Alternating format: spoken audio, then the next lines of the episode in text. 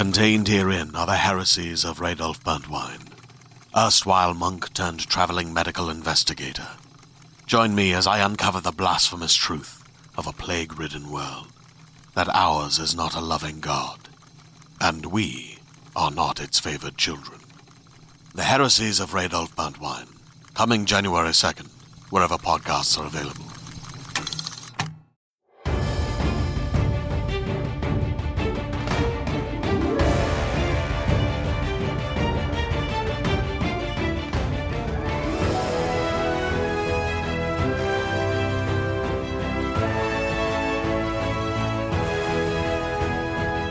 Everybody, to the latest episode of The Geek Buddies.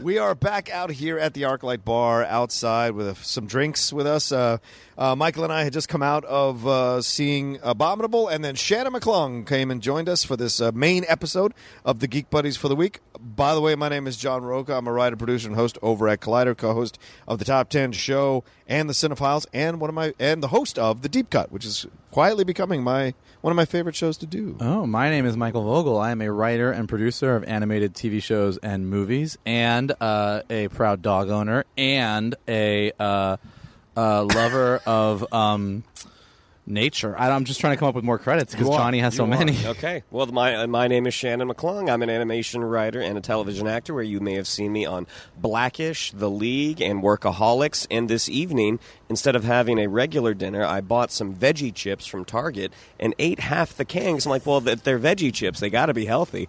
But they That taste was too- your dinner? They taste too much like Pringles. So I looked it up online. It's like, well, they're like 30 percent better than Pringles, but they're not good for you. Wait, that was your dinner? I was. It was completely by accident. I, I needed something salty, and I just ended up. Uh, it was. Uh, Is this depression? Is this the first Yeah, signs what's of going depression? on here?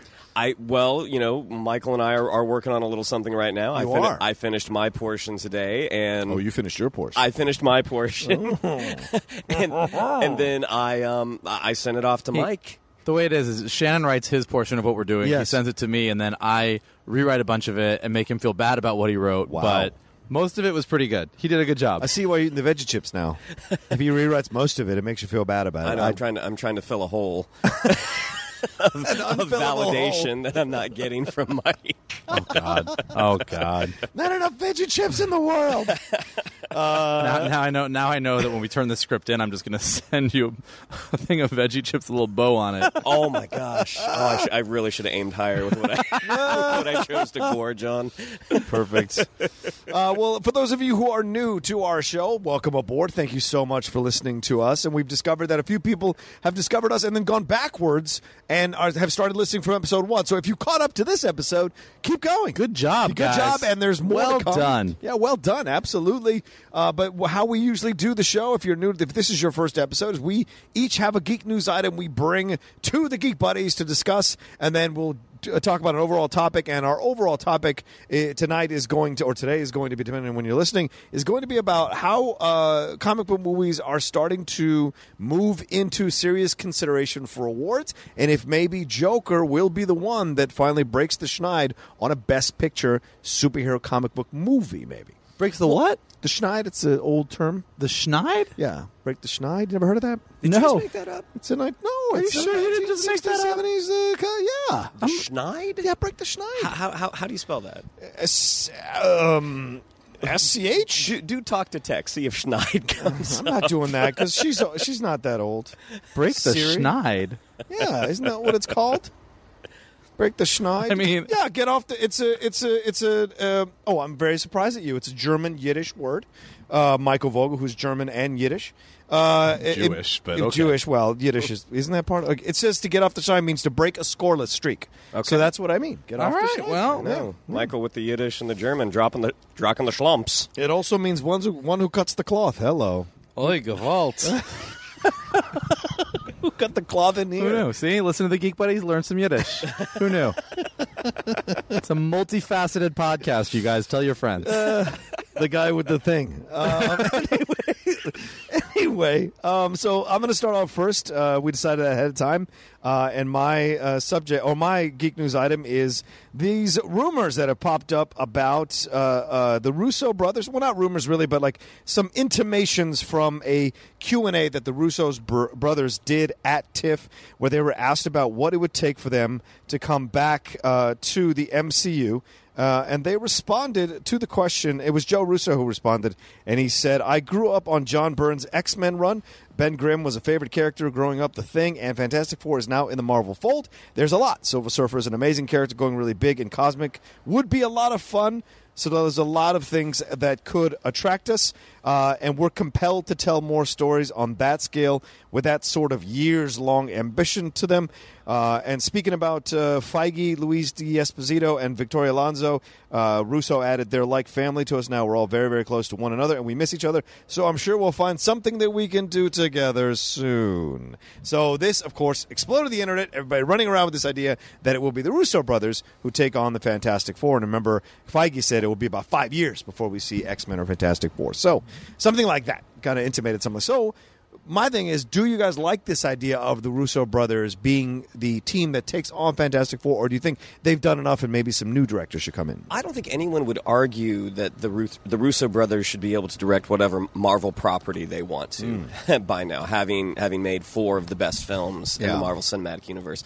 I don't take it that they're going to be coming back to Marvel anytime soon. And, Okay. and that they have been working with them for the last like eight years, Right. And at at their uh, panel at Comic Con this past July, they they have other like they want to tell other stories. Like I imagine they they had a blast cracking that story and, and, and just making these tremendous strides in the MCU, but they also probably want to do something a little different. So Yeah. I don't necessarily take that as they're coming back to direct the Fantastic Four, but I, think it would be a great idea. Though.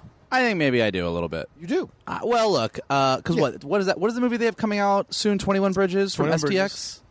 Ye- they produced it; they didn't direct it. They it. produced it and didn't direct it. There's a cherry film they're working on. They can't find That's a the Tom lead Holland yet. movie, yeah, right? Tom Holland. I think if you talk about and Johnny said this, like I mean, what the rumors that I've heard and what everybody's saying is, you know, a Fantastic Four and or an X Men movie in like 2022, 2023, uh, maybe even 24. That's enough of a gap that they can go do some other movies and come back and dive back in. And I, to your point, I think nobody would argue that they could do whatever they wanted in the Marvel universe, probably including Disney and Marvel. Yeah. Like I think that given that they helmed the movies that they helmed, that Kevin Feige, Bob Iger, anybody who has to like approve this thing says, "What do you want?"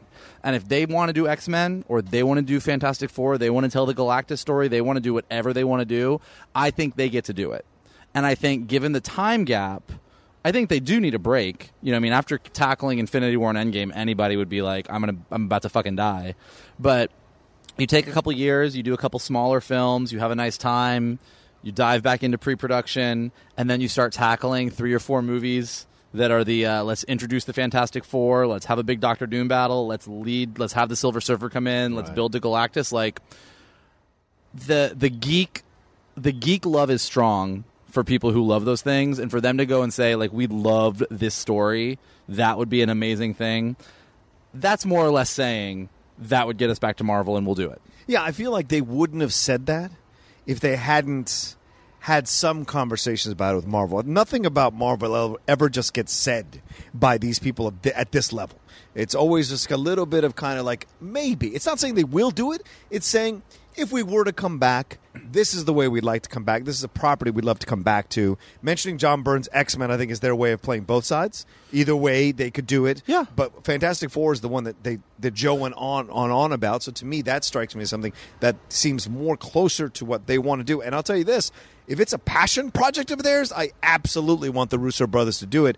On Movie Talk today, Jeff Sneider and both Mark and Drago, Jeff Sneider were saying that they don't see a visual style from the Russo brothers like you do from Ryan Coogler or from uh, uh, Taika Waititi. But I push back on that, thinking it's really incredible to be able to do what they did over the last few films with that many characters in those environments. So for me, if you're going to go Fantastic Agreed. Four, I think you want to go with a proven track record directors who are in your franchise, who understand your franchise, and know how to how to guide that ship home. I think it's true. I mean, I think it's a valid point to say that I don't think the Russo brothers are necessarily visual directors Mm. in the way that Coogler or Waititi or even Gunn is. Like, I, if you look at like Winter Soldier, Civil War, Infinity War, and Endgame, Yeah.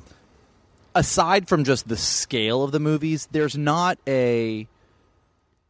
It doesn't have the stamp that like Taika Waititi put. Like you, you see a Taika Waititi movie, you're like, that's a Taika Waititi movie. Sure. Uh, they don't have that, but the to your point, Yeah. the exceptionalism of storytelling, the exceptionalism of the way that they shoot some of the action sequences, Yeah. the exceptionalism of t- putting that many characters on screen, on telling something on the scale of Infinity War or Endgame. Right. I would be like, look, maybe you don't have a specific visual style, but you told a story that's bigger than anything I've seen in movies.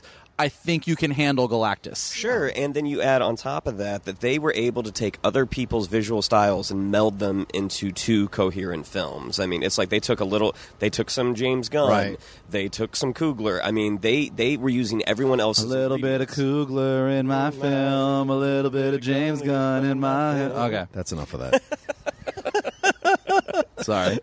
but that's no small feat. I Yeah. mean, that's a, that's a, that's an impressive task. And I would push back and say a little bit in Winter Soldier. That's a very distinct point of view about the overreach of government in our lives. That's not and the, visual stuff. And the viol- Oh, right, right. But I'm Yeah, yeah. saying the, I'm saying more the story. What you were No, saying, Michael. Yeah, yeah, hundred the percent. Story aspect. I of it think all. what I love about their films is, to your point, Yeah, yeah. the point of view of what the story is is very clear. Mm-hmm. To your point, Winter Soldier is a very clear point of view about the government. Civil War, they had two Right. very clear points in what uh, Cap thought and what Tony thought, Right. and that was like they're very good storytellers. And to be able to tell a very clear story when you're dealing with all the moving pieces that they're dealing with, like that is impressive. Like Yeah. that is huge.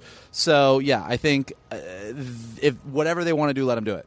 I don't want to take a chance on a new director. I mean, we did that already. Josh Trank was a new director in Fantastic Four. Who uh, Tim Story, I think, who did the uh, did, did the original ones. two, yeah, yeah. I, I don't want a new director. I want a tried and true, proven director to not fuck this up uh, and get it right because this is the third chance at trying to get this right, and I think. Feige has proven with Sp- Spider-Man is the biggest proof that if you, he's, if he's given a shot at something, he will resuscitate it, no matter how many different versions there was Yeah. before. So and Peyton Reed, who was actually Yeah. uh, attached to one of those earlier versions before Yes. Tim Story signed on. Yeah. Um, he, I know he has made mention in certain interviews that he would like to take a swing at it as Yeah, well. yeah. Between those two, I would choose Russo. I would too, g- judged on Ant Man and the Wasp, which isn't as good as Ant Man. So I, I, I too, I would feel that way as well. I think Peyton Reed's a limited. I think Peyton's a good director. I just think Peyton Reed's a limited director in terms of scope, right? Whereas with uh, and, and the Quantum Universe was fantastic, but I mean. The Russo brothers are dealing with multiple planets. This is where the Fantastic Four exist, especially with Galactus, who is the eater of planets. So, I mean, God, I just want to see a movie where Galactus isn't a big puffy cloud. you know what the rumors? Oh God, Jesus! You know what the rumors are for Galactus is Liam Neeson. I'm just telling you. I'm trying to come up with a Taken joke right now, but I can't. but I just can, I'm picturing Galactus like screaming into a phone that he's going to come and get somebody, An enormous phone. an enormous phone. Uh, with that ha- that purple hat on. I'm going to come to your planet. I'm going to kill you. Like I'm just like You're dead. All right, who's up next? Uh, that would be me. Okay. So it was reported in Variety that um, these Disney Plus series they're starting to uh, amass some very impressive casts. Yeah. So for the uh, upcoming Hawkeye series. Uh, it has not been confirmed or denied, but apparently they are zeroing in on uh, uh, Hailee uh, Steinfeld Yeah, according to Variety, she was offered the role. from True Grit, who's she's an Academy Award nominated actress um, from Bumblebee um, for the role of Kate Bishop. Yeah. Now, for those of you that don't know who Kate Bishop is, she was as, she's one of the young Avengers. Yep. She took over the mantle of Hawkeye when Clint Barton was dead at the time, and then uh, she ended up sharing the uh, comic pages with uh, Clint Barton in this fantastic miniseries. Was it 2012? The Hawkeye. so. uh, I don't know. I lost the cover. Oh Jesus. Oh, we're about to get into some interpersonal stuff. real Matt quick. Fraction, great graphic novel. My friend gave it to me. I can't find the paper cover that has the copyright on it. I give I give Johnny a lot of comics and I never get them back. oh, okay. Ever since London when he started stealing my comic books when we lived together, I had to read something while I was in the pooper. Anyway, go ahead. Yes. so yeah, an Academy Award nominated actress uh, could be up for the role of Kate Bishop. Yeah. She'd be sharing the screen with Jeremy Renner. It'll be interesting because Jeremy Renner's not that tall a guy, and she is kind of a tall, tall lady. Apple crates. Uh, yeah, sure. They're called apple boxes. Mm, thank you, sir. Whatever. I don't need them. I'm six feet tall, so like, I, I, okay, pump the brakes. Gigantor. Galactus. hey, you got Galactus, over here. No apple boxes for this guy. so, what do we think of this casting? I love it. She's great. Yeah, I- love it. I think it's a great choice because she, once you said, like you said, Oscar-nominated actress for True Grit, really fantastic stuff. I And she was great in Bumblebee. Yeah, she's very sweet in Bumblebee. I think this is a nice challenge for her as an actress as well because this is a very physically demanding role. This is a superhero role. Uh, she has taken over the mantle from someone else, so there's going to be more to it. There will be fight scenes, this stuff she has not done in films yet. Marvel does a really good job of oftentimes casting somebody who maybe doesn't, uh, at, the, at least an an appearance sake, have the physical prowess. Yeah. Take like Chris Pratt for example when he was on Parks and Rec. Right. Uh, I think Marvel has the right philosophy on casting, which is it's easy to give someone a trainer. It's easy to get someone in shape and give them someone to show them how to fight. It's less easy to take someone who's got the right physique and make them an amazing actor or actress. yes, Agreed. Agreed. And and Marvel has proven time and time again if you look at their casting versus, you know, some other giant comic book labels casting in their films, they've done way way better across the board. yeah. Yeah, yeah. I think this is this is a no brainer in terms of, of a casting option. It'll be interesting to see how they sort of fit the story into the MCU because Right. in the comics, you know, Clinton Barton was dead. I mean, she she was given Hawkeye's bow by I can't remember which character. I don't Um, remember. Uh, but Yeah. basically, also, this is a long term investment in her. Like, not only would she be in a limited series, she is most likely going to pop up in further MCU films, Yeah. especially if they're assembling a new team. They're absolutely assembling Young Avengers. Yeah, they, well, that's That clear. is happening. Uh, but I do think, I mean, like you know, Marvel does a really good job in their movies of none of the things that they do, whether it be Civil War, Infinity War, any of the things they do, they never are slavish to it has to be exactly Yeah, the way the comic true. is. Like, there's no issue of like, well, we have to kill Hawkeye so that we can do the Matt Fraction story. Like, Hawkeye's had his day, and and the way that he's been set up in the Marvel universe especially with Natasha gone after Endgame, I don't know that he wants to continue doing that life. He's got his family. That's what I think. I think Yeah. that they. I think that he's n- not dead. I think what they're going to use is that he wants to be away from. He wants to give it up, and he needs to find someone who's going to take the spot, and that is Kate Bishop. And so, in a way, he's dead. In that Hawkeye, his version of Hawkeye is figuratively dead, so that her version of Hawkeye could go on because he's already become Ronin, Yeah. which is part of the story with her taking over Kate Bishop is when he becomes Ronin. And I so also- Ronin's already happened. I also love the idea. You know, I think it's in the first Avengers movie with Joss Whedon, but that Yeah. where uh, where where Hawkeye and Black Widow have that kind of discussion where they kind of say that they're the humans that are there amongst these gods, Right. And the idea that Hawkeye in the Marvel Cinematic Universe would have this idea of like, look, there's always got to be someone to be the grounded one, Right. Right. That's Right. a great, Yeah. Like I think that's a great story, and I kind of feel like they're going to go somewhere in that general direction. And they briefly touched on that, maybe not as well as they could have in Age of Ultron. Yeah. When Linda Cardellini, uh, Hawkeye's wife, Renner's wife, is saying like, "You're important. Yeah. Like they they need you." You know what? And I know we all knock on Age of Ultron, and it's definitely in the big scheme of things lower on the Marvel list. Sure. But I got to give Joss Whedon credit for all the problems that Age of Ultron has. Is that that's the movie that gave us Hawkeye's family and Linda Cardellini, and that has paid off really well. I think. Yeah. I love the idea that Hawkeye has this family that's kind of just as important, if not more important, to him than the life that he leads as an Avenger. Well, not just that, the moving of the hammer that came back from Ultron. The idea, the battle between Tony and Cap, which carried through because this idea of two different philosophies approaching the world, all of it. But I had heard, there. and I don't know if this is 100% true or not, but I had heard that, you know, I mean, we all know, because he basically said it, that Age of Ultron almost killed Joss Whedon. Yes, he did say that. Uh, but I had heard that they got in a big fight that, like, whether it be Marvel or whoever, they wanted him to cut out the entire Hawkeye, stop at Hawkeye's house and meet Hawkeye's family thing. They were like, this is boring. We don't want this. We have too many other things to do to set up all the other things that we're doing. And that Joss Whedon really didn't like having to set up Ragnarok. and it was Oh, yeah. a big fight. And it kind of boiled down to he was like, I'll do your Ragnarok thing if you let me keep this. Right.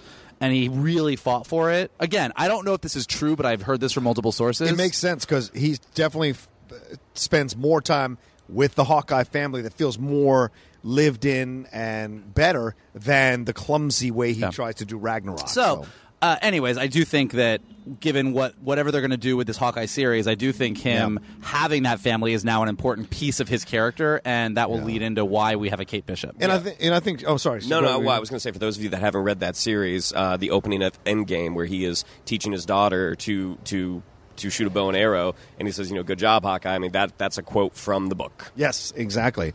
And if you're going to be moving into another phase of the MCU with these younger versions of these characters, you need to have it anchored with some strong actors. And and uh, Hailee Steinfeld is absolutely that. And Yep. if nothing else, she can sing a song for the soundtrack because she's a really good singer as well, with a number of hits. love, I love, I love a good soundtrack song. Hey-oh.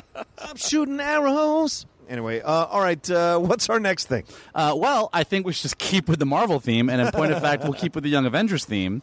Uh, got some more Young Avengers news. Uh, I'm going to talk about my favorite two Young Avengers, Hulkling and Wiccan. Oh, Uh, you seem biased. Uh, a little biased, but before before I get into the rumors about them, which kind of ties into what we've been talking about with Yeah. Shannon's news, uh, you know, Wiccan and Hulkling were also in the news this week, uh, Mm. or in the past couple weeks, in a pretty big way, causing some controversy. Yeah. So, for those that don't know, uh, just as Kate Bishop is the young Hawkeye in Young Avengers, uh, there are two other characters, uh, uh, Teddy and Billy, Hulkling and Wiccan, who are sort of at the beginning of things, the young Hulk and the young Thor, although they change pretty drastically pretty quickly. Um, but the big thing about them is they are also uh, a gay couple who became one of the very popular gay couples in comics.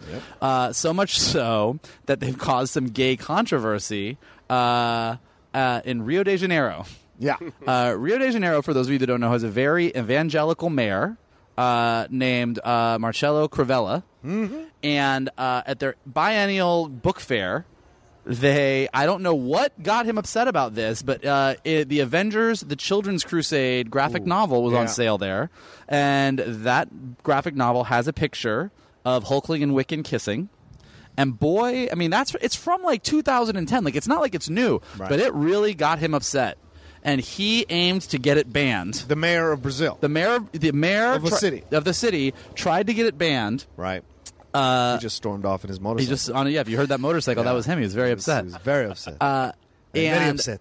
the uh, the book fair refused to do it, but the comic book sold out by Friday. But uh, one of the Brazil's biggest newspapers got really annoyed about the entire situation and decided to put uh, Hulkling and Wiccan on the cover of their newspaper kissing. So it's just been international news that this Marvel comic with a gay couple kissing Yeah. uh, just kind of r- riled everybody up. Um, so good on Hulkling and Wiccan. but in addition to that, uh, the latest rumors to come out actually are that Hulkling is uh, who. Let's give a little background on Hulkling. His actual name is Teddy Altman, and although at the beginning of Young Avengers he looks like a young Hulk, that is not what his origin is. He is actually part Kree Yeah. and part Skrull, the two alien races that are seen in Captain Marvel and he's a shapeshifter like the Skrulls are. And uh, the rumor is that he's going to have a very small part in Captain Marvel 2 that will lead to a bigger role in a Young Avengers series on Disney Plus. So, in addition to that, uh, Wiccan, who is uh, named Billy Kaplan in the comics, is actually a weird sort of uh, mental projection child of Scarlet Witch and Vision. Right. In one of her alternate realities that she creates in the comics, she has twin children. One of them is Billy, and through weird comic book logic, he became real in the comics. Yeah. But with everything that people are seeing coming out of WandaVision and what it's going to be about, and how it's about Wanda and the Vision, and seeming to be her stepping into her Scarlet Witch powers, it seems that there's also a high likelihood that that could be an origin story for Wiccan within the Marvel Cinematic Universe. So, between that, Shannon, your news about Kate Bishop being- cast, uh, the fact that uh, Cassandra Lang, Scott Lang's daughter, Ant Man's daughter, has been aged up because she didn't disappear in the blip. Right. Uh, so she's now of the right age. It really does seem like the Marvel Cinematic Universe is lining up their young Avengers. and you have a series based around another young character with Miss Marvel. Right, and although Miss Marvel was not uh, one of the Young Avengers when it came out, she came out. She came along later. Yeah. she absolutely. Uh, she's in a comic book right now called Champions, which is sort of like the new generation of Young Avengers, Right. and uh, she would absolutely fit within that Young Avengers mold. So Totally. it really does seem like they are kind of stacking the deck in their favor, uh, and in continuing on in what they seem they've been doing since Comic Con, which is much better representation on screen of all different types of characters, different Mm. ethnicities, different sexes, different sexual orientations. So well, we'll it's see. uh, what you will see. Yeah, we'll see. Where- Where's the Latino? Who's the We, Latino? we need we need them. yeah, We need them. yeah. I hate to break it to you, but we're coming to space too. we're, we're coming everywhere. I'm getting a little sick of the MCU saying we're being diverse and they'll go Asian, they'll go black, but they won't go Latino. Is there no Latinos in uh, Eternals? There really isn't. Interesting. Yeah, there hasn't. Well, Salma Salma- Hayek Salma is in Hayek. it, but you know, the character is not Latino, so that's a concern. All right. All right. Yeah, that's a concern. We even have a black Captain America. I mean, isn't it America Chavez is one of the Young Avengers? She yes. So if they move Okay, her- so if they America introduce Chavez. her, when they I tell you what, when they introduce her, then I'll be like, okay, Right. thank you. I would be. I don't think she's too far behind. I, I think they're. not. I think this is the way they're going. And what do you guys think about this, though? I mean, like with all the things we talked about with Marvel Cinematic Yeah. Universe. I mean, obviously people are excited about Fantastic Four. Obviously people are excited about X Men. Obviously people are very sad about Spidey Mm-hmm. and what's potentially going to happen there. But do we think? The audiences will follow into this new generation of younger heroes. It will be- less well known. It'll be interesting to see what happens with Disney Plus because Yeah. they are going to be so tied into the movies where you have to have seen this show to then go see this movie and would really help if you'd seen all the 20 movies before. Hmm. It'll be interesting to see if the public at large can follow that big of a threat. Yeah, I think for, for me as a comic book lover, obviously it excites me. As a person who's like the Avengers are basically my favorite team in comics, bar none, Justice League, X Men included. I just love the Avengers for whatever reason, and every version that they've come in. West Coast, I used to collect back when I in the in the eighties and nineties, and even the Young Avengers. I have all the collections that they do. I buy them every year at Comic Con. Any collections of Avengers? You all right? Oh, old man stuff. But uh, yeah, uh, so I love it, and I'm excited to see what they do with it because the Young Avengers were scoffed at when they first started out. So if that's kind of their way of being an underdog, that's going to make the public want to Yeah, get I- on board with them and go forward with them. We were talking about this. I mean, when it was Allan Heinberg and uh, Jim Cheung Yep. did did the re- original Young Avengers run, and when it came out, you're right. I wouldn't read it because the cover looked like Baby Avengers. It looked like they were trying to just do like a Young Justice thing, and it looked super cheesy. And then all of the characters ended up not having the origins that you thought they did. Like it was actually it didn't it wasn't young Thor. Yeah. It wasn't young Hulk. That it was it looked like that and then they kind of changed everything and the Young Avengers became really really popular really quickly. I mean, my guess right now, and this is just what I came up with in the last 25 seconds. Who? What was the um, the young superhero team that started off Civil War in the books? Was it the new? It wasn't the New Warriors. It- maybe it was the New Warriors because that's not because yeah the beginning of Civil War is a young and inexperienced. I'm sorry, the beginning of Civil War, the comic book, Yes. is a young, inexperienced superhero team causing a massive explosion nearing a during near a school, Right. and killing a bunch of children. So, do you think going forward, we're, we're setting up this younger team that this is maybe how the next phase or the next uh, iteration of the bit of the main Avengers gets formed? That the young Avengers Yep. maybe start something that they can't quite finish, and that's why the the big guns have to be brought in. Yep. Maybe. It Maybe. was the New Warriors. You guys are right. It was the It was the New Warriors. Maybe I, I, I, I don't think they're going to set up a bunch of heroes and then have them Fail? fail hard.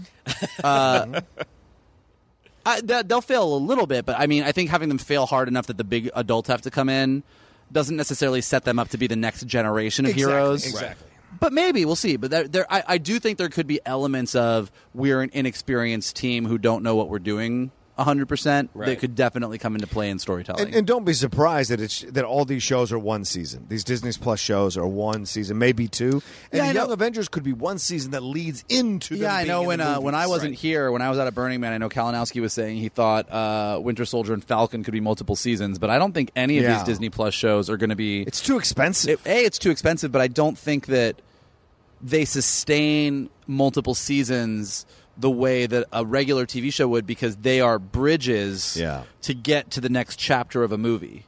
So I, I don't know. We'll see, but who knows? Yeah, because none of those film, none of those TV shows are supposed to have their own films in Phase Four. They're just there in the TV show format for now until we get to Phase Five. Then they'll leapfrog back into movies and whatever they're going to do in Phase Five and what have you. And so. they haven't announced any release dates for Moon Knight, Miss Marvel, or She-Hulk. Oh, hell right? no. Like that, there haven't been any. no, they haven't even done casting, so let alone release. I do think uh, maybe this is just wishful thinking. I do think some of them, like She-Hulk, Yeah. could potentially, if the tone was right, she could have like a TV show that went on indefinitely because it's just a superhero procedural. And then she shows up in the movies for what she shows up into, but like some of the stars can come to her. Like you could have, uh, you know, Brie Larson show up as as as Captain Marvel Yeah. because she needs She Hulk to help her on a case. I don't know. What are you laughing about? I just had an idea What idea. case is that? I just had a really bad idea about Steve Rogers having a bunch of unpaid parking tickets, and old man Steve Rogers has to be defended by She-Hulk. Oh my God, that's brilliant. By the way, hashtag hashtag Woodwatch. that's Harvey Birdman at law. Is what you're talking about. Well, no, but I mean the She-Hulk Harvey comics. She-Hulk if you've at ever law. read them, like uh, not the most recent She-Hulk run that was a bit more serious because she was dealing with some trauma, but like Yeah. the She-Hulk comics are a little bit traditionally a little bit ridiculous. They're wonky. and wonky, but in the best possible Yes. ways. I Yes. mean, really, really, really funny. Kind of like really kind of poking fun at the Marvel universe, Mm-hmm. and I, it would be great if the She-Hulk series went down that road. Is Spider Woman in play, or is she Sony? She's Sony. She would be Sony. Damn. Yeah. All everything in the Spider-Man universe is Sony's. Every single thing in the Spider-Man universe, every character in the Spider-Man universe, locations in the Spider-Man universe are Sony's, and Marvel cannot touch them. How much would the internet break if, for Young Avengers, Tom Holland? Oh, does although I step did read, away? although I did read in an article. I'm Yeah. sorry, hold on. Jessica Drew, Yeah. who is Spider Woman, yes, can I, I just read this today. I believe, according to the Sony deal, she can appear in the Marvel universe as Jessica Drew, as a spy, as an agent of Shield. Nice. But you are not allowed to mention anything about any spider abilities or spider powers. So she can be Spider Woman in Sony universe, Right. but she could only be Jessica Drew, secret agent in the Marvel universe. Jessica Drew, secret agent. um, you threw me off my train of thought. Tom don't know what Holland. Tom Holland. Yeah, would it be possible if Tom Holland walks away from Spider-Man, becomes Iron Lad? Is that possible? No. Okay, mm. I'm just saying.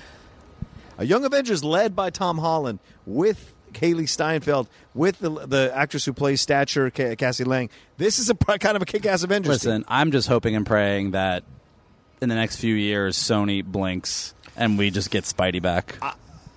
There was an. It wasn't an article from the Yeah. Onion, but it was a similar sort of you know satirical site where it said new actor Ham Tolland to star in new Night Monkey series for the for MCU. Night Monkey. Someone, one of my uh, followers, uh, tweeted me this, and I, I, I've been saying this a couple of shows, and I forget the person's name, but they said, "What if Marvel kind of manipulated this situation because they weren't going to use Spider-Man anyway in Phase Four, so they let Sony have Spider-Man, they fuck it up, and then they slide right back in to renegotiate for Phase Five to bring Sony back to the MCU." And I was like, "That's some long-term thinking. That's some brilliant long-term thinking." You know my favorite thing is about the internet? is that everybody thinks that people working at studios are way smarter than they are. Oh. like, no, like I'm just telling you, Here we nobody, go. nobody is doing like four level Star Trek chess at the studios. like it's just not happening. First of all, it wasn't four levels; it was three D. um, well, d- you don't think Feige would be one of those people that could be five steps ahead? no, Okay. I think the Feige's like, I want Spider Man. Let's keep Spider Man. But if like if Sony's being weird about it, whatever, it's Yeah. like having having dealt with Marvel to a small capacity when I was at Sony when we were doing Spectacular Spider Man the animated series. Yeah. Like there's not that level of thinking. There's yes or fuck you no.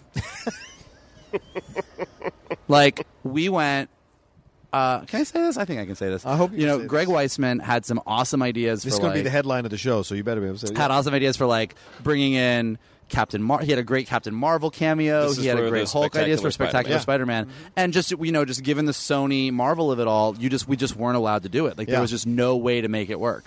Wow, interesting. All right, so we'll see what happens. Well, Certainly, I mean, it's exciting. You look at Phase Four. I mean, there's no the, the the big offerings, there's no reason for him to pop up. Yeah, that's what I'm saying Right now. So that's why I think that's where that theory came from. Is the person was like, well, there's no reason to have Spider-Man. I do think like the saving grace of it all is that is that I think that we have a couple years where Spider-Man's lack of presence won't be missed.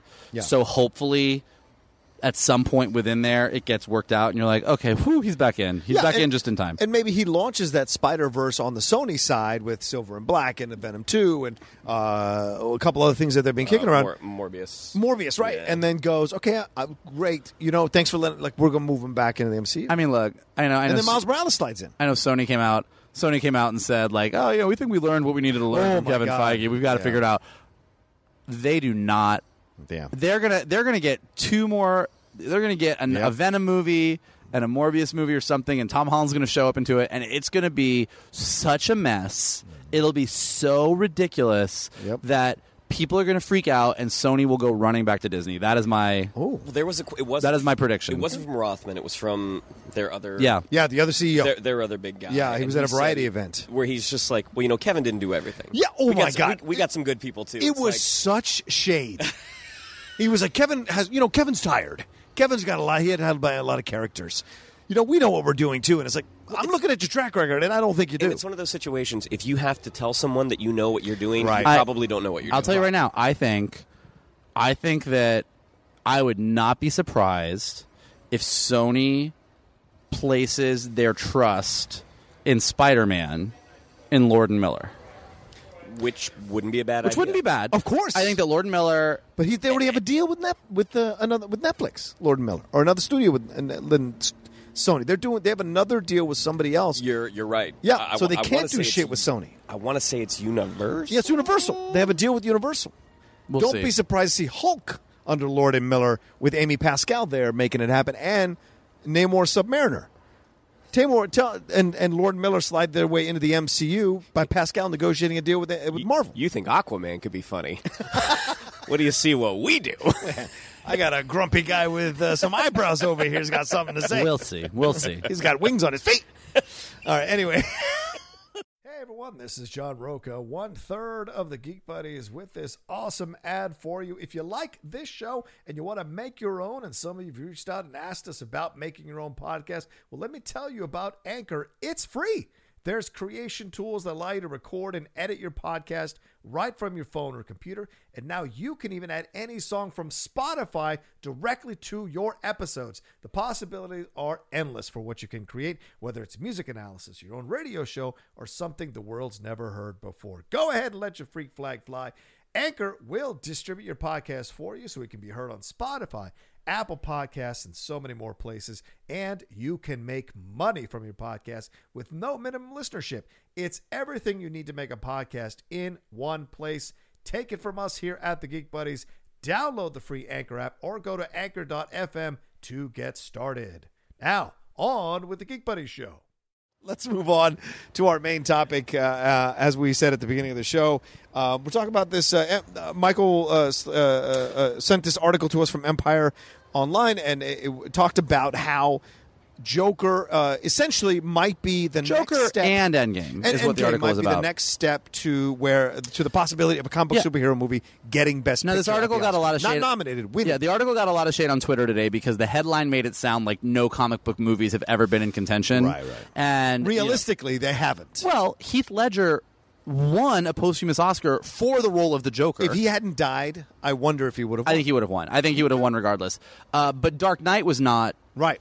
Dark Knight was not nominated, but then and you know Black Panther was nominated for best original best movie last It last was. year. It did win three Oscars. Right. Technical. S- score and score. Score, Score, being and the score. biggest one. Uh, so comic book movies have been within the realm of the Oscars. Yeah, it's yeah, not yeah. like they've been completely shut out, but a comic book movie has not won Best Picture, Right. Or a Best Actor. Best Supporting with Heath Ledger, I think, is the top that it's Yep. been. So, an Empire, the Empire article, once you go in and read it, it does mention all the wins that they've had, but Mm-hmm. it says that it just still hasn't cracked that that big that big award, Right.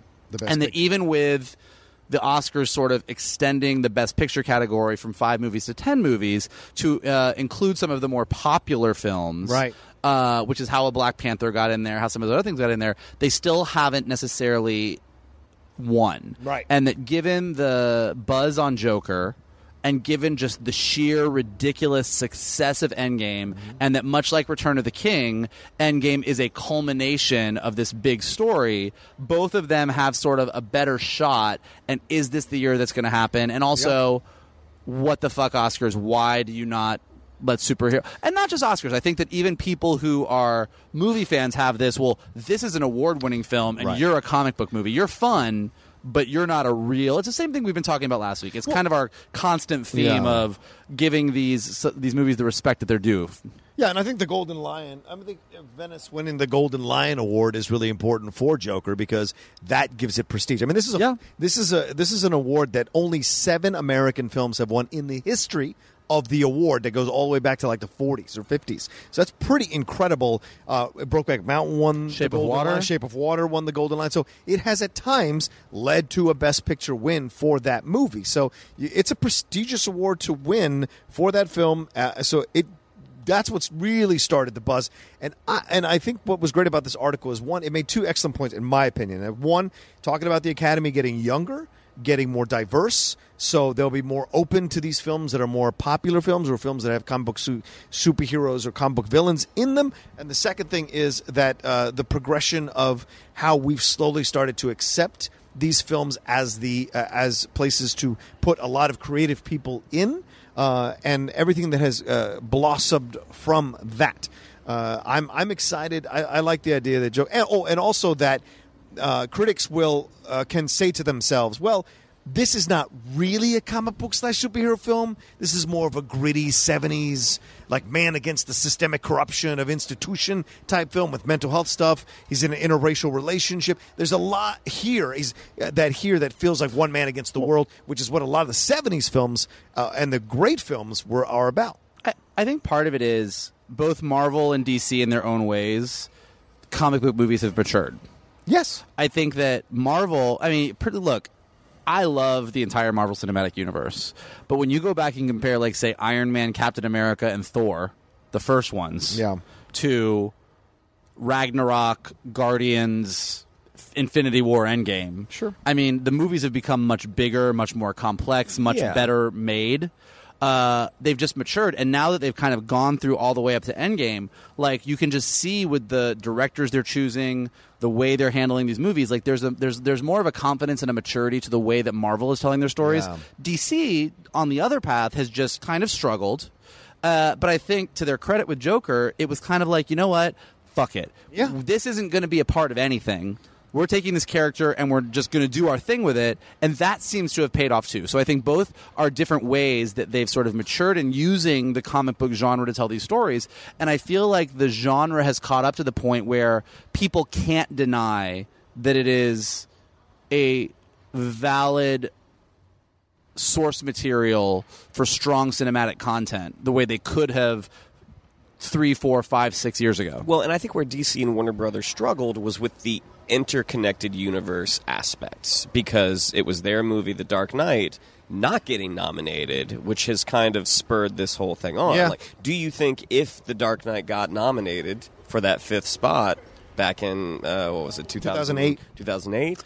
Um, I don't think the Oscars would have gone to 10. they wouldn't have gone to 10 but also would this argument be happening because like well no of course not you you got one you got one and it was and it was deserved and it was really good this other stuff because i do hear you that you know we're 20 25 26 movies into the uh, marvel cinematic universe amongst those films do i think that any of them are realistic best picture contenders Mm, maybe two Yeah. Which, what are the two? uh, black panther and endgame Yeah. and maybe infinity war I think that's accurate. I. Well, this gets into a bigger discussion I of would throw like. Ragnarok in the mix. I really would. I mean, comedies don't typically Yeah, I know. Uh, do Oscars. again, but that's a, that's a shortcoming of the Academy. For sure. So I would say to solve both two birds with one stone is uh, is Ragnarok. I would actually put Winter Soldier in there Yes, as like a. I, I think absolutely. Winter Soldier is a movie. I would have to go back and look at what else came out that year, but I think Winter Soldier is a movie that is deserving. It's just such a good, good movie. And once again, it's it's about bigger th- thoughts, bigger concepts, bigger issues, and the characters happen to be superheroes in the movie, but there's nothing like cosmic. It's Captain America and it's Black Widow, two And yeah. of the most, and Falcon with an adjusted wing thing. So the, all three of them are are regular human beings who have become these I kind like of this. I like this like hunchback thing that you just I'm did with just yourself saying, when I'm you said adjusted wing. Well, I'm just saying to put it on. So it's not, it's not that Like if you guys Wilson- could see John, Wilson has John sort of. John sort of hunched over and like and like put his hand on his back like it was his wing pack. Well, I'm just saying, Sam Wilson doesn't have any superpowers. He just wears a, a, a, a contraption, a tech tech that allows him to fly Yeah. around and do these things. Same thing with Black Widow. She doesn't have superpowers. She's just a good assassin and a spy. Captain America had truth, had the serum. Sorry, not truth serum, but the serum put him in. He's like, however strong he is and incredible he is. But they're all human beings. yeah, well, I mean, all superheroes are human beings, Johnny. Well, no, Thor's not. Thor's Uh, not a human being. Zing. He's an Zing. guardian. Zinged me. I did. Well, you know, you've taught me over the years how to fight you well. no, but I do. But I think. But so I think Shannon, to your point, I don't disagree. Like I think that many of the Marvel movies, as good and fun and great as I find them, aren't necessarily Best Picture movies. Right. But I do think that what Marvel has done is just built movies on such a scale that you cannot deny the cinematic achievement that they are. Yeah. And DC has gone a different route and says we're going to take some of these characters and do these prestige formats the same way that DC does very well in their graphic novels. And I think that seems to be paying off for them. So in a way, it's great. Like as much as I and I've said this before, as much as I as a comic book fan would be so happy to see a DC interconnected universe that actually worked and made sense and was satisfying. Uh, at the same time, if I got to go see uh, an adaptation of Superman for all seasons or All Star Superman Yeah. or Red a live action Dark Knight Returns Yeah, yeah. or you know I mean like there's I wouldn't be mad if they just did these prestige films that took these characters and that's the route that they went and they racked up the Oscars and Marvel racked up the box office and we all reap the benefits that wouldn't be horrible Well, and, and the thing is with Marvel, Marvel makes you sit up and take notice. They're going to keep doing their thing. It's up to you to come to them. Whereas with DC, DC is a little more like, yeah, this could be possible. Try to let's see what happens. Maybe we'll get nominated. But Marvel just goes, "Fuck I- you! You come to us." You know what'll like be funny? You know what'll be funny, and this this will be interesting to see is that I think Marvel is so used to DC sort of being the less popular kid who's chasing them at high school. Yeah. Like Marvel's like the most popular kid at high school, just kind of like strutting around doing their thing, and DC's like, no, but look what we got, look what we got. And if DC wins an Oscar for Joker, and Marvel will be like, wait, what just happened? Mm-hmm. and then Marvel will start chasing the Oscar while DC is chasing that. Like it'll be interesting to see how it all goes down. Right. would you say would would it be an upset if Endgame wins the Oscar for Best Picture? It'll never happen. It'll never happen. I Do you I- think it'll get nominated? I, think think, it's with in the ten realm of movies, possibility. I think with ten movies, the sheer it's the scale of Endgame, the box office of Endgame, everything about it, and like I said, it's the same way that like Return of the King had that sort of like. We're not really giving you the Oscar. We're giving The achievements. the achievement of making these three movies. It's like Marvel has such an achievement in what they did, and giving Endgame a nomination at least, or even an award, is almost like a recognition of the achievement. Um, and so, in that respect, I could see it. But based on everything we're hearing, and again, none of us have seen it yet, but uh, based on everything we're hearing about the critical response to Joker, I think that seems like the more likely bet. Well, and I want to give credit to Ben S. Travis. He's the guy who wrote the article for Empire, so we want to make sure he gets the appropriate credit for us talking about it. But he lays out a lot of great points how this has been coming. This has been building step by step over the last 10 years to this point. Started with the Dark Knight thing. Logan, of course, we haven't mentioned, one for adapted screenplay. So those little things that they. Did it win or Oh, I'm sorry, got nominated. There Yeah, nominated. step by step that lead to this position.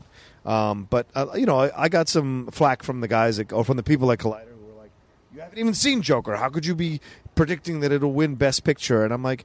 The buzz around this thing is insane. The normally highfalutin sites and newspapers that normally scoff at comic book heroes or superhero movies being nominated for Best Picture are giving this thing like five out of five or ten out of ten, saying that it's a film they have to sit with, that it fucks them up, that they have to take time figuring out how much they actually love it. That tells me this is a film that has a real shot. And I think the other thing is this, Mike and Shannon, there has not been a like overwhelming choice for Best Picture, and we're in fucking September. Oh, we don't want to get into another Green Mile situation. Green Book. Oh yeah, I like the Green Mile. Yeah, Green We Mile don't is wanna actually a get- good movie. We don't want to get in another Green Book situation. Right, right. Hold on, wait. Blah, blah, blah, blah. Like reverse that. well, by the way, Green Book is not a, a bad movie. I enjoyed Green Book. It's not a best picture. You know, I enjoyed The Blind Side. Not a best picture. So it's just those those kinds of things that it's a little frustrating at times. So, and I and I, I, hope I think with the change in uh, the membership of the Academy, this po- may, and maybe Joker doesn't win, but I think we're closer to the possibility of it happening than ever before. I think I think the bigger thing to look out for more than like as much as everybody loves talking about who's going to win, what's going to get nominated, kind of mm-hmm. to your point about some of these other movies, it's like in the big scheme of things, it doesn't matter. The movies that we love, the movies that stick Yeah, with us are the movies true. that we love and the award doesn't really matter at the end of the day, but I do think that the award is an indicator of what is seen as like high art versus low art. And I do think that, as I said, comic book movies as a genre, kind of with Endgame being the culmination of what Marvel did, and with Joker coming out on the DC side, it just feels like we're stepping into a new era Yeah. where we're going to start seeing different kinds of stories, a maturity, a confidence. Uh, in the way that we take the superhero story and break it down and tell the story in different ways than we've seen up to this point, which I think is going to be a win for everybody. Mm-hmm. Yeah, I mean, even including Spider Verse into the Spider Verse last year on the animated side, like mm-hmm. you just with all these things, you see that it it's not that the superhero movie after superhero movie after superhero movie has beaten us down in submission. If anything, because we've had so many movies, because they do well, it's giving everybody the freedom to go further, Yeah. which I think is really interesting. Absolutely. Well, and I think the great thing about Spider Verse is that was unabashedly a superhero Yes. movie. Yep. Whereas you can argue with the Dark Knight and maybe with the Joker, like, oh, these are sort of like '70s style, mm-hmm. gritty movies. Well, again, we haven't seen Joker, but I think you're right. But Yeah. I mean, the, what we're being led, what we are being fed right now. Yeah. I would say I would I would say that that is sounds like that's true from everything we've seen of the Joker. I would disagree on the Dark Knight. I think that Christopher Nolan's Batman movies are a thousand percent superhero movies, but they are Batman movies.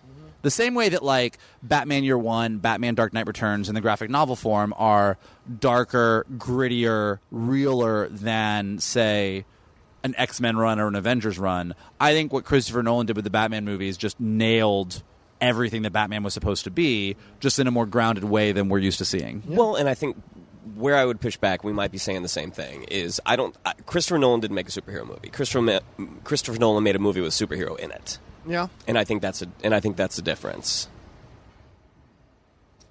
Split the difference between you two. Mm, Maybe. I think I I would agree with that. I think I would because that's why Joker's not. Joker's just there, and he's a crime, essentially a crime boss, doing what he's doing for chaos. But his overall point is that human beings uh, are one bad day away from doing terrible. You shit. literally just quoted Alan Moore's Killing Joke. Yeah, so well, yes, I, I don't. a comic book. But see, but once again, those are. But that's an elevated comic book. It's not a regular comic book. But that's what I'm saying is that the Jim best Aparo. Batman because Batman isn't doesn't have superpowers. Even in the comics, obviously, we all know this, but like Right. because Batman doesn't have superpowers, and most of his rogues gallery don't have superpowers per se, Right. the stories tend to be more grounded. Yeah. And whereas Tim Burton and especially Joel Schumacher went in one direction, I think what Christopher Nolan did, I don't, I don't. Let me put it this way: I think had Christopher Nolan done what he did with the Batman movies with like say Superman or Wonder Woman or anything else, it wouldn't have worked because it's not a superhero movie, but because it's Batman, it that's exactly what Batman was supposed to be, I think. well, I think it did work. I think we're all saying the same thing except I'm saying it better than everybody oh is boy, what I think. of so course, of course. agree to agree to agree with me. Um, I'm going to say you're wrong about the Christopher Nolan thing because it did work in Man of Steel, Superman. I Well, I, we definitely don't agree right. on that. I think that should have been nominated for Best Picture. I mean, well, I- now we're just having crazy talk. I, I would tell you right now. I think Man of Steel. If there had been ten slots with Man of Steel, I think there was. Maybe there, There- was. there- there was. Yeah, there was. I think Man of Steel should have been nominated for Best Yeah. Picture. Absolutely. I, I, I- I enjoy Man of Steel. I don't know if I can quite get on. Oh, okay. Get- you don't get- like human story? You know, uh, he's a Kryptonian, but it's a human story. Sure, but oh, really? Because you told me that Thor wasn't human a few minutes ago. Yeah, but he doesn't cry for his mom. Well, he was, I guess. He, he was in cried like a baby. My bad. You're right. Uh, by the way, I watched Endgame coming from Sydney and to Sydney. we literally just had this conversation on the last episode. I'm getting old. I'm telling the same story. Oh my god, I'm telling the same story over again.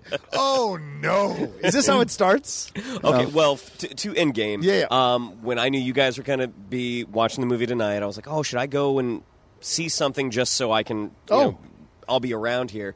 And I, I missed the, you know, got went past the point of no uh, point of no return to leave, and I was like, you know what, I was going to put on Endgame, and just had it on in the background. Ah. Yeah. as I'm eating. My, uh, veggie It's such a chips. good My friend, my friend Bernie in San Francisco had never seen Endgame, and so two nights ago, two nights ago, he was like, "I was like, what are you doing tonight?" He's like, "I'm gonna watch Endgame. I'm gonna give myself a facial, and I'm gonna just sit. Uh, I'm gonna put a little face mask on. I'm gonna have some tea, and I'm gonna watch Endgame." And I'm like, "Great. What time are you starting?"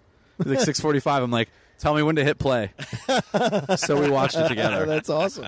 Did I tell you I watched that game on the way to Sydney? but not on the way back, right? not on the way back. No, no, not on the way back. um, well, a way we wanted we talked about wrapping this up is talking about um, the comic that got us into comics, and I would probably venture that all of our choices, all three of our choices, are probably more of the cinematic style of comics. Maybe. So, uh, who wants to go first? You mean like a graphic novel? maybe You go first. What's yours? Dark Knight Returns. All right, it really well, mine, was. Mine is well, mine is Dark Knight Returns is part of my answer. Okay. I was 14 or 15 when Dark Knight Returns came out. I remember I just started like the idea of a folder, this idea of a folder at a comic book shop. And I remember that the comic book shop, this was in Woodbridge, Virginia. I can't remember the comic book shop, but you would go into the back room and they would have reading. So you would go, it would be reading comics. So it would essentially be like a reading room for comics. So you would go in the back, sit down on these stools, and people would just read their comics. And you're all just reading comics together. No one's talking. Is that a comic book shop or is that a library? no, it was a comic book shop in the back room area, and the guy who runs it s- suggested Dark Knight Returns to me, and I started reading Dark Knight, and I was like, "What the fuck is this?" Because I knew Batman from Adam West. I had not read any of the Batman stuff that Yeah. was in. So when I started with Dark Knight Returns, I was hooked from that point on. And my my folder at one point had like stacks and stacks of titles because back then it was seventy five cents for a fucking issue of comics. It wasn't that big. It wasn't five bucks. Are you buying issue. comics in 1933? I'm just telling you, it was seventy five cents. the big supersize, a dollar twenty five. That's it. oh God. Fifty cents worth of uh, extra material. Which is double the size. what about you, Shannon? uh, Batman 440, which Ooh, I li- interesting. I literally, I mean, I had to look up the number, um, but it was uh, issue one of A Lonely Place of Dying, which was the miniseries where they Oh, introduced yeah. Tim Drake as Robin. right. and and and and, and de de-introduced Jason Todd. Well, no, that was Death in the Family. Yeah, that Death in the Family that was was, that Jason was Todd. right Oh. beforehand. That's the joke. this is when Tim Drake uh, figured out Bruce Wayne was Batman. Yep, it's when he went and stalked. Uh, oh, right. Yeah. Um, so you know, Batman, Tim Burton's Batman, the first one came out in '89. Uh, was such a big fan of that movie. My sister was on some shopping trip, brought me a Batman comic, and that was the Batman comic that she bought me. And I didn't realize because it was a five-part miniseries. Two of those parts, the even issues, were in New Titans, S- because Dick Grayson was uh, was involved with it as well, and because Batman you could get at like the regular grocery store or the depart, you know, whatever, wherever they were selling But comics. not New Titans. Not New Titans. right. So to this day, I have never read issue two of A Lonely Place of Dying. I, I, I read issue four. Like Wow. I, I went into the yellow pages. Um, found a comic book shop, got my mom. Yellow pages. For our younger listeners, that's a giant book. That's the that's the All book of that we had before we businesses could just related. light, look it up on Google. Yeah, those were the days. But I had my mom take me to a local comic book store, and she was aghast because the guy behind the register was eating pizza straight out of the box. Of course. what can I help you with? Uh, what are you looking for? But we got the new, Tit- uh, new Titan issue, which would, would have been uh, the second new Titan issue, issue number four. Right. And then I was able to get number five and number three at like the local, like the grocery store. Wow. But yeah, that was the one. That was the one that did it. Uh, so my answer is sort of mirrors both of yours. Uh, I was not a comic book guy at all. Okay. Uh, never read comic books as a little kid. Which and is then shocking to hear, In Yeah. 1989, when I was 12, uh, Batman, Tim Burton's Batman came out. Oh, yeah. And I am not shitting you when I say that I knew that Batman was like a superhero who dressed like a bat, and that Robin was his sidekick, and that's pretty much, I think, all I knew. You didn't watch Super Friends? Uh, I, d- I didn't really watch a ton of Super Friends. Wow. I, I literally wasn't really a superhero guy. Um, and then I got so excited about Batman coming out. Like that summer was that Batmania summer where like just Batman was everywhere. And I walked into Walden Books at the Oaks Mall in Gainesville, Florida, There you go. and they had like a uh, one of the end caps set up with just like uh, what do you need to know about Batman, and it had the 50 greatest Batman stories ever told, the 50 greatest Joker stories ever told, Batman the Killing Joke, Batman Year One, and Batman Dark Knight Returns. So, of course, me being Michael Vogel, I bought all of them. I'll take all of column I will A take and column B. all of these, please. uh, and I went home, and I think I started with the 50 greatest Batman and the 50 greatest Joker. Uh, and I went through, and I was like I said, I was 12 years old, so like Killing Joke and Dark Knight Returns particularly were like a little heavy for me. Yeah. Uh, and with Dark Knight Returns, like I, again, I was sort of a neophyte to comics, so I knew who Superman was, obviously, but like Selina Kyle, Harvey Dent, uh, you know, uh, Oliver Queen shows up at the end. Like, I, I did not know who a lot of these people were. I still loved the comic, but I didn't really get it. Uh, then you know, then became a comic book guy. Went back and read it later, and was like, "Oh shit, everyone's in this thing."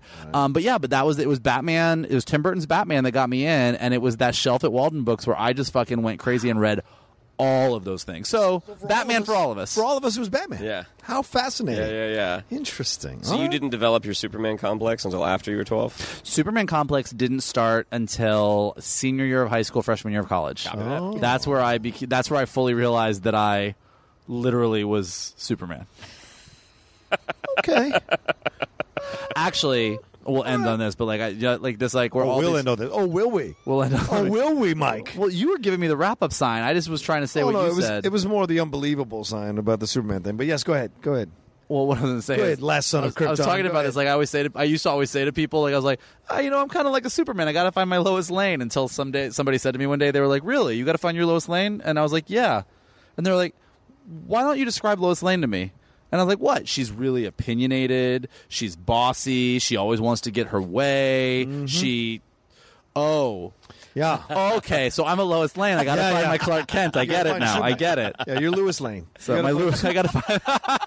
I'm Lewis Lane, everybody. Come on. Nice to meet you. What's your quote on this? Uh, all right, well, there we go. That's our episode. We're at the hour mark. We should wrap this thing up. We got to go to bed. Oh, should we wrap it up? Oh, oh, yes. Yes, we should wrap it up. Wrap it up.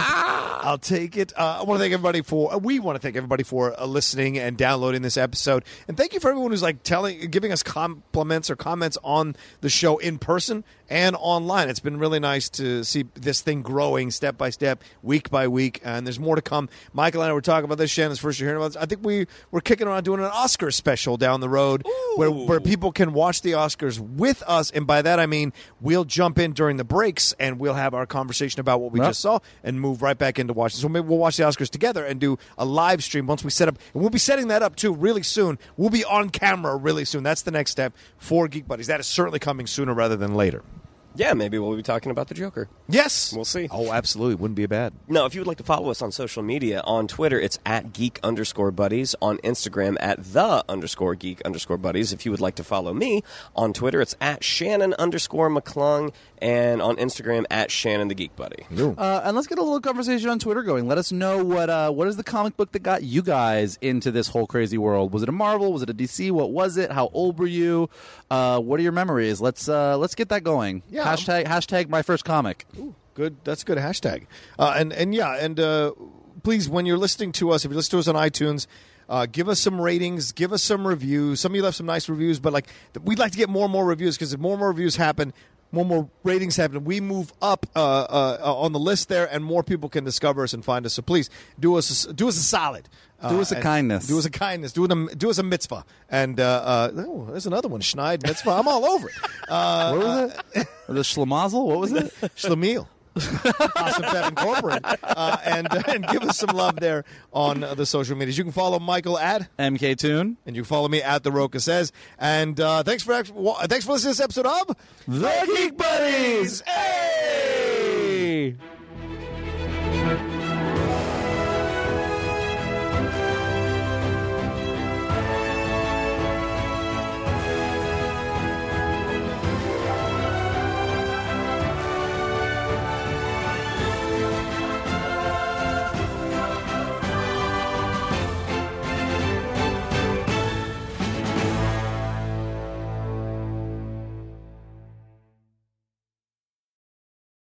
Hey there, this is Justin Bartha. I made a funny new podcast, King of the Egg Cream. It has the greatest cast in the history of podcasts with actors like Lewis Black, I'm torn by my feelings for two women. Bobby Cannavale, You can eat it, or if someone hits you, you can put it on your cut. Melanie Lynskey, I wonder what these marvelous things are that look just like boiled chicken feet. Jason Ritter, I can break things and pick locks and kill people. Michael Stuhlbarg, The whole point is to inspire people that they should make themselves better. Ari Graynor, No, don't whet its appetite. What are you, an idiot? me, Justin Bartha, That's not just any egg cream, that's a Lemke's special. and all narrated by the hilarious Richard Kind. This is the story of Harry Dalowitz and how he rose from nothing to become New York's King of the Egg Cream. So if you like funny true stories, come listen to King of the Egg Cream, available wherever you get your podcasts.